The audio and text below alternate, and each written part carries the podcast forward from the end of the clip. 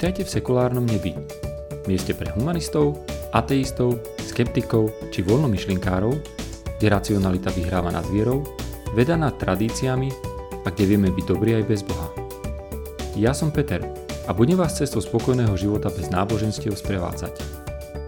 Dnes som sa rozhodol ozvučiť jeden z mojich starších blogov, ktorý však ani po dvoch rokoch nestráca na aktuálnosti. Práve naopak – od doby jeho zverejnenia sa s prípadmi sexuálneho zneužívania detí kňazmi a inými duchovnými akoby roztrhlo v rece. Tento príspevok môže pôsobiť trochu negativistickejšie a vyčítavejšie, ale už ma naozaj vytáča sledovať dokola stále tie isté hrozné príbehy, ktoré sa dostávajú na povrch. A hlavne už ma unavuje počúvať výhovorky a sľuby, ktoré vôbec nikam nevedú. Nechcem počúvať, ako sa máme namiesto skutočného riešenia problému – Radšej modliť, postiť a čakať, že sa tým snať zázračne vymažú tie svinstva, čo urobili morálne autority, kamarátiace sa s Ježiškom. Nechcem ďalej počúvať potlesky skalopevných zaslepených, ktorí ronia slzy pochopenia nad naozaj chabým ospravedlnením hlavy cirkvy. Frázy katolíckí kňazi a znásilňovanie detí sú spájane tak často a v takom množstve, že sa tomu nedá hovoriť ani náhoda, ani výnimka, ani chyba, ale epidémia. Zvrátená, neodpustiteľná pandémia. Pápež sám tento stav označil za mor a uviedol, že stav je neudržateľný. V tomto má naozaj pravdu. Nehovorím teraz ani zďaleka len o posledných prevaleniach v Polsku, o ktorých určite každý počul. Tam sa tejto téme začínajú intenzívnejšie venovať a dokonca si v roku 2018 vytvorili veľmi bohatú mapu prípadov zneužívania duchovnými nazvanú Mapa kostelnej pedofilii a tu priebežne aktualizujú. A nie je to ani zabudnutá história, ktorá sa teraz len vyťahuje na svetlo sveta, ako sa nám niektorí katolíci obranne snažia nahovoriť. Podľa posledných štatistík od agentúry AFP sa v posledných troch rokoch zo zaznamenaných 345 prípadov sexuálneho zneužívania v Polsku až v jednej tretine prípadov za páchateľov označujú kňazi. Nie, Naozaj to nie je nejaká promlčaná história. Aj aktuálne výkazy z Nemecka sú veľmi skľúčujúce.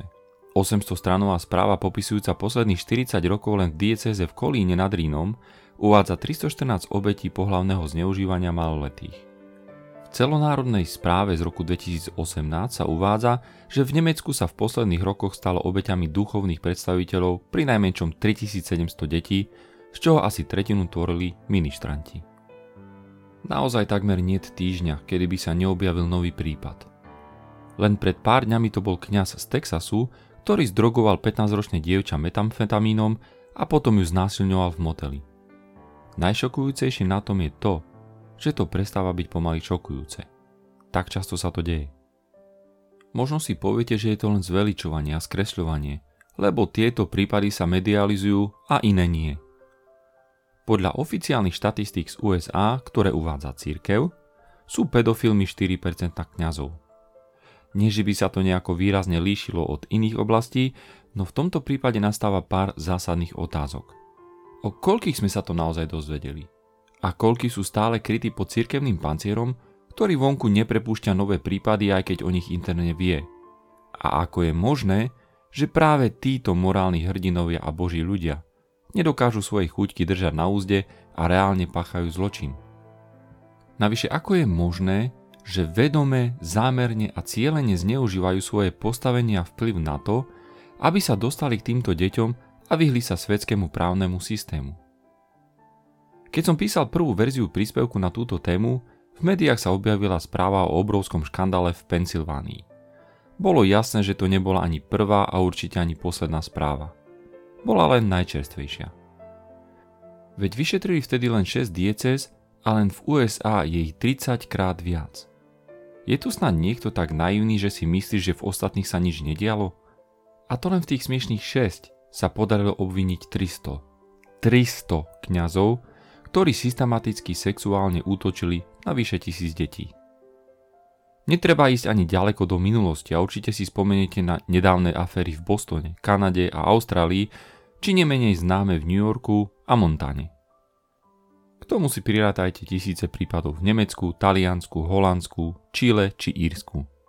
Tisícky kňazov a 10 tisíce známych obetí. A to zďaleka nie je všetko. Ani Slovensko či Česko táto pliaga samozrejme neobyšla. Odporúčam výborné podcasty kanálu Profil zločinu, napríklad v časti Masturbovanie v mene Božom bývalý cirkevný sudca Jan Rozek vyrozpráva hrozivé skutočnosti o tejto cirkevnej mafii. Pozná príbehy množstva detí, ktoré sa k nemu dostávajú z prvej ruky. Na povrch sa však podľa jeho profesného odhadu dostalo maximálne 10% prípadov. Zvyšne často obete buď ani nevyriekli, alebo sa riešili interne. Napríklad po sťažnosti biskupovi dostal ako odozvu otec jedného dievčatka do ruky svätý obrázok a prísľub modlitby. Fertig. Týmto bol prípad údajne vyriešený. Rozek dnes takýmto obetiam sexuálneho násilia páchaného kňazmi intenzívne pomáha vo svojej organizácii pre čistú cirkev, za čo samozrejme prišiel o svoju pozíciu cirkevného sudcu. Rozek sa pre noviny Plus vyjadril, že podľa prieskumov je homosexuálne orientovaných takmer polovica kňazov a vo svetovom meritku asi 7% je pedofilných. Viete si predstaviť to absolútne číslo? Tých podcastov na kanáli Profil zločinu venovaných tejto téme je viac. Tiež odporúčam podcast názvom Sexuálne zneužívanie detí v katolickej cirkvi z kanálu 50 odtieňov šedivej. Táto celosvetová hrôza sa šíri v organizácii, ktorá si samozrejme nárokuje štatút morálnej čistoty. Hovorím o lídroch tejto cirkvi, z afer ktorých sa na verejnosť dostala pravdepodobne len mizivá časť aj zo štatistík tejto malej časti nad hladinou mora zločinu sa človeku musí robiť nevoľno. Ako napísal Hitchens. Ak vezmeme v úvahu, že to všetko vyšlo najavo v nedávnej, vlastne modernej dobe, človek sa až bojí pomyslieť, čo sa muselo diať v storočiach, keď sa cirkev vymykala akejkoľvek kritike. Katolícka cirkev pôsobí na výchovu mladých ľudí dlhé storočia – a bola s nimi v priamom a značne autoritatívnejšom kontakte v minulosti výrazne viac než dnes. Čo sa dialo celé tie storočia? Viete si to predstaviť? Všetky tie večery na internátnych školách mimo rodiny? Prvá naozaj riešená aféra sexuálneho zneužívania mladistvých bola súdne riešená až v roku 1972. Aj to šlo o kňaza menom Gilbert Gulf, ktorý najprv v Louisiane obťažoval ministrantov tak bol preložený do New Iberia, kde ho pristihli s mladým mužom inflagranty, za čo dostal napomenutie. No aj tak bol neskôr vyhlásený za kňaza v skautskom oddeli, kde zneužíval ďalších 6 chlapcov. Presunuli ho teda ďalej do Abbeville, kde mal ďalšie problémy, tak ho prevelili do St. John v Erate. Tam za 6 rokov znásilnili 37 chlapcov. Až potom ho jeden z otcov udal. Až potom. A pritom to církev veľmi dobre vedela. Galteo nakoniec odsúdili na 20 rokov väzenia a obetiam musel vyplatiť 10 miliónov dolárov. Prečo to tak dlho trvalo? Prečo bol tak často prekladaný, aj keď cirkevná vrchnosť vedela o jeho prečinoch? Galt nebol jediný prípad. Prekladaných kňazov bolo nehorázne veľa. Len si pozrite dokument Zbav nás všetkého zlého z 2006 roku. Je to priznanie írskeho katolického kňaza Olivera O'Gradyho, ktorý v priebehu niekoľkých rokov v oblasti Kalifornie sexuálne obťažoval a znásilňoval deti. Jeho spoveď ukazuje, ako sa jeho aféry ututlávali samotným vedením katolíckej cirkvy a ako bol iba beztrestne presúvaný z jedného miesta činu na iné. Alebo si pozrite rovnako hrozný dokument Ticho v dome Božom, Silence in the House of God, z 2012. z produkcie HBO o tom, ako kňazi znásilňovali hluchonemých chlapcov a o nehoráznom postoji Vatikánu k tomuto prípadu. Kňaz Lawrence Murphy zneužil 200 hluchonemých detí. Jeho stíhanie bolo zastavené kardinálom Betonem, lebo Murphy sa zo svojich hriechov už kajal. Na schvál tu nechávam pauzu na vstrebanie tej informácie. Jeden z prvých veľkých verejne známych prípadov nastal v roku 1993 v Kalifornii, kde vytvorili komisiu lebo prišlo podozrenie, že vo františkánskej seminárnej škole možno jeden či dvaja mladší františkáni asi obťažovali chlapcov. Po vyšetrení sa prišlo na to, že zo 44 bratov sa dopustilo sexuálneho násilia 11 z nich. A to všetko bolo ututlávané 23 rokov. Nikomu neprišlo divné, že o odborné vyšetrenia genitálií sa starajú nevzdelaní rádoví bratia. Pre tých, čo sa práve teraz zobudili z kómy po storočnom spánku a netušia, o čom je tu teraz reč, odporúčam ako jemný vstup do reality film Spotlight z roku 2015, ktorý bol natočený podľa skutočnej udalosti z novinárskeho prostredia novín Boston Globe. Investigatívni novinári z oddelenia Spotlight sa dlhodobo venovali obvineniam katolických kňazov zo zneužívania detí v oblasti Bostonu. Za túto prácu získali novinári Pulitzerovú cenu a film v roku 2016 obdržal Oscara za najlepší film a najlepší scénár. Odvtedy sa s prípadmi akoby roztrhlo v rece. Tí, čo sa doposiaľ báli a neverili, že by sa niečo mohlo udiať, sa osmelili a nahlásili, čo sa im prihodilo. V roku 2002 nakoniec odsúdili 66-ročného farára Johna Gagna, ktorý počas svojej kariéry pohlavne sám zneužil najmenej 130 detí a mladíkov keď už som pri tých filmoch, skvelé sú aj dva novšie filmové počiny z Polska. Prvým je polský film Klérus alebo Claire z konca 2018, ktorý v katolickom Polsku vyvolal nemalý rozruch. Len v prvých pár týždňoch po uvedení do kín ho videlo vyše 5 miliónov divákov. Je to skvelý snímok ukazujúci skutočný obraz katolíckej cirkvi. Alkohol, podplácanie, korupcia, mocenské vzťahy, nemanželský sex kňazov, znásilňovanie detí a iné. Pritom to nie je film, ktorý by podľa mňa bol nejakým priamým nadneseným útokom na církev a ktorý by chcel ukázať za každú cenu len to zlé. Nie. Snímok ukazuje pravú ľudskosť kňazov a ich každodenné životy. Doslova ich nevýnimočnosť a teda i ľudskú hriešnosť a neschopnosť ňou zápasiť. A nepomáha im v tom ani viera v imaginárnu bytosť. Trpká skutočnosť? Prehnaná predstava? Každopádne nie je tak ďaleko od polskej reality, ako ukazuje dokumentárny film s názvom Len to nikomu nehovor, Tylko nemluv nikomu, ktorý po uvedení na YouTube zliadlo za necelý týždeň vyše 18 miliónov divákov. Je to projekt bratov Sekelských, ktorí sa rozhodli film publikovať iba cez YouTube. Tento dokument, na rozdiel od zinscenovaného filmu Klerus, ukazuje skutočné prípady reálnych ľudí, ktorí sa po dlhej dobe v tichosti rozhodli vyrozprávať príbeh verejne a so skrytou kamerou navštívili kňazov v dôchodku, aby im povedali, ako im zničili životy, ako majú dodnes nočné mori, odpor k určitým veciam, ktoré im ich pripomínajú, či ako sa niektorí pokúšali z nešťastia spáchať samovraždu. Tých známych prípadov bolo doposiaľ tak veľa, že by som musel miesto blogu či podcastu napísať knihu. A určite by ani to nestačilo. Len v období jednej dekády od roku 2001 do 2010 prijala Svetá stolica obvinenia na 3000 katolických kňazov. A tie zastrešujú len posledných 50 rokov. Čo tie ostatné storočia? No aby nám to bolo jasné, často nešlo o plieskanie či hladkanie dievčat po riťke. Občas šlo o nahrávanie detského porna, o zneužívanie niekoľko mesačných bábetiek, o opakované znásilňovanie chlapcov, o nutenie k orálnemu a análnemu sexu pod hrozbou zatratenia detských obetí a ich rodičov – morálne dno ľudského bytia, z ktorého sa priemernému masturbujúcemu a smilniacemu hriešnikovi prevracia žalúdok. A to všetko od dedinských hrdinov, čo kážu o skazenosti tých, čo nenasledujú Ježiša Krista. U mnohých kňazov to nie je nejaké chvíľkové zablúdenie mimo morálnu cestičku. Často sú to sexuálni predátori, ktorí svoje kroky dlhodobo plánujú Hľadajú si vhodné obete, ktoré pochádzajú z rozvrátených rodín, pozývajú ich na zahraničné dovolenky, spracovávajú ich a postupne sa s nimi zbližujú. Niet ani divu, že sa k tomu Vatikán stavia tak vážne. Austrálsky kardinál George Pell, tretí najvýznamnejší muž Vatikánu, ktorý bol mimo iné v 2017 tiež obvinený zo sexuálneho obťažovania detí v 70. rokoch, sa vyjadril následovne. Potrat horší morálny zločin, než kňazi sexuálne obťažujúci mladých ľudí. No čo sa dá s takýmto myslením očakávať? Pod takýmto vedením boli len v Austrálii zneužité 10 tisíce detí a církev musela vyplatiť stovky miliónov za preukázané aféry. Pedofília je v katolíckej cirkvi naozaj hodnotená trochu choro.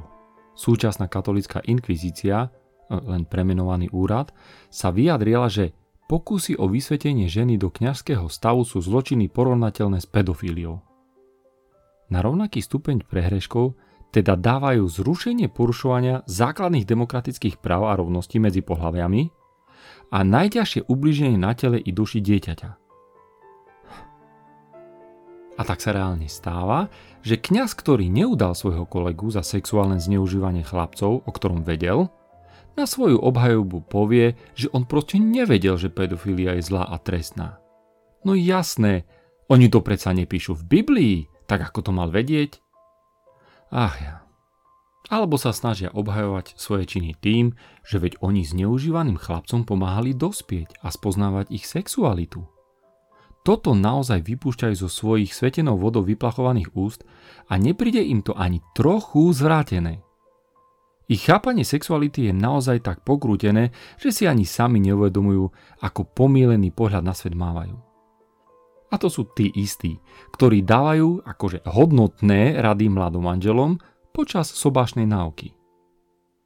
Naozaj je zvrátené považovať takúto organizáciu za morálne nadradenú a bez členstva v ktorej sa veriaci údajne nedokáže ani dostať do kráľovstva nebeského. A to sa tu dnes ani nebudem venovať psychickému zneužívaniu mladých detí, ktorým sa hrozí zatratením v pekle, týraniu a bičovaniu dievčat reholnými sestrami v tzv. magdalenských domoch, či znásilňovaniu mladých dievčat odľahlých kmeňov kresťanskými misionármi po celom svete. To by bol tento podcast príliš rozsiahlý. Aj tieto posledné sexuálne zneužívania predsa musia stačiť, aby si ľudia uvedomili, že musia povedať nie katolíckej cirkvi ako inštitúcii. Čo je teda na tom celom naozaj to najohavnejšie? Nie je to, že konkrétni kňazi konajú hrozné veci, čo podľa môjho názoru spôsobuje hlavne nútený celibát a pritom je to jednoducho riešiteľný problém, ako je vidieť napríklad v grecko-katolíckej cirkvi, ale to, že sa tieto ohavnosti systematicky a cieľene ututlávajú. Kňazi sa po miestnom prevalení aféry presúvali na iné farnosti, aby ich chránili pred postihom, kde navyše mohli ďalej pokračovať v páchaní svojich zločinov. Človek by očakával, že vzory morálky budú samé nahlasovať takéto činy trestnoprávnym úradom a nie, že ich ešte budú kryť. Vatikán dokonca využíval tajný spis, e, ktorého latinský názov radšej nebudem hovoriť, pôvodne z roku 1962, ktorý nariadoval, aby biskupy mlčali o sexuálnych aférach v ktorých sa kňaz dopustí homosexuálneho, pedofilného či zoofilného konania, alebo keby využíval sviatosť pokáňa k sexuálnym návrhom či vyhrážkam. Kto by o týchto prípadoch nemlčal, bol by exkomunikovaný. Jozef Ratzinger, známy neskôr ako pápež Benedikt XVI, veľmi patrične revidoval tento spis v roku 2001. Množstvo zneužívaní sa však prevalilo keďže konečne žijeme v dobe, kedy sa informácie šíria oveľa voľnejšie a jednoduchšie a církev musí platiť sankcie. Podľa portálu In the Now musela v roku 1950 církev zaplatiť takmer 4 miliardy dolárov, z čoho väčšinu ako kompenzáciu obetiam. Církev však neprodukuje vlastné peniaze. Ona len platí peniazmi od svojich veriacich. A aké teda bolo jedno z posledných vyhlásení pápeža Františka? Modlitby pomôžu. Stačí sa len tuho modliť a postiť. Žiadna exkomunikácia, žiadna kastrácia. A samozrejme na verejnosti sa dušuje, že mu je to ľúto a občas napíše vrúcný list obetiam. S riešením však neprichádza. Opäť raz sa budú všetci modliť. Úžasné. A ľutuje mu stále iba toho, na čo mu prišli. Nepríde sám s tým, čo veľmi dobre vie a odhalí sa množno pár dní či mesiacov. A verte mi, odhalí sa – a on o tom veľmi dobre vie. Taká ľútosť je pokritecká.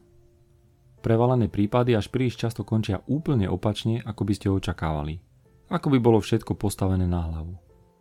Keď v roku 2015 obvinili kňaza z farnosti v Nevidzanoch zo zneužívania 11-ročnej školáčky a súd vinu oficiálne uznal a nariadil sexuologickú liečbu a trojročný zákaz činnosti, pri ktorých by mohlo dochádzať ku kontaktu s deťmi, tak dedinčania samozrejme neuverili, že by sa skutok naozaj stal a namiesto kňaza obviňovali obeď.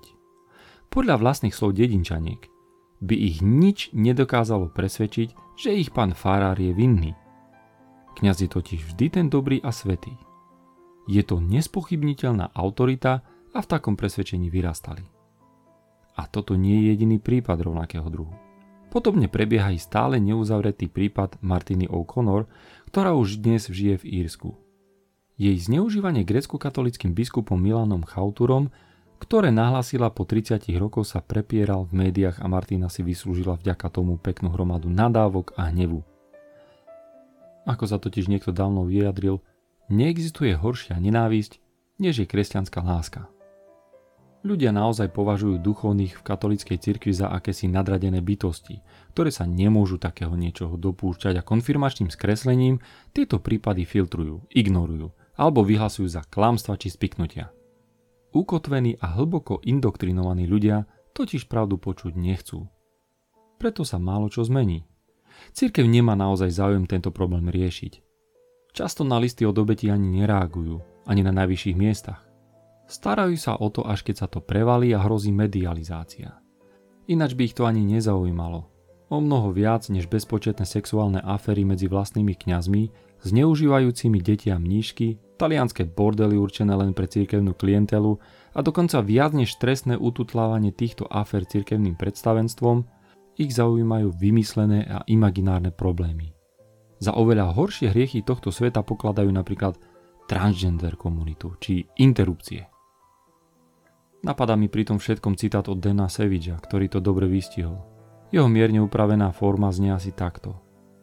Ak by deti boli znasilňované v McDonald's tak často, ako sú znasilňované v kostoloch, bolo by ilegálne brať deti do McDonald's.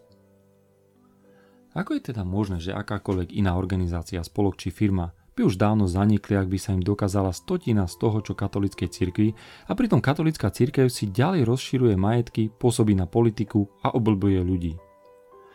Kedy povedia konečne ľudia dosť? Môže byť ešte príhodnejšia chvíľa než teraz? Ak už nie po takýchto ohavnostiach, tak už neverím, že by to vôbec bolo možné. Ak snáď ešte oficiálne, aj keď nepresvedčením, patrite ku skupine ľudí, čo podporujú zločin a vravia si rímskokatolická cirkev a chcete vystúpiť, možno vám pomôže stránka s bohom.net. Smelo do toho. Nikdy nebol lepší dôvod. A vy, milí katolíci, ktorí ste sem zablúdili a snáď ešte počúvate tieto slova, uvedomte si, komu prispievate. Ak tvrdíte, že rímsko-katolícka církev pomáha aj chudobným a sociálne slabým, tak si vyberte akúkoľvek z množstva sekulárnych charít. Viete prečo? Lebo keby tam niekto systematicky znasilňoval deti, už by nedostali ani cent a všetkých zodpovedných by pozatvárali.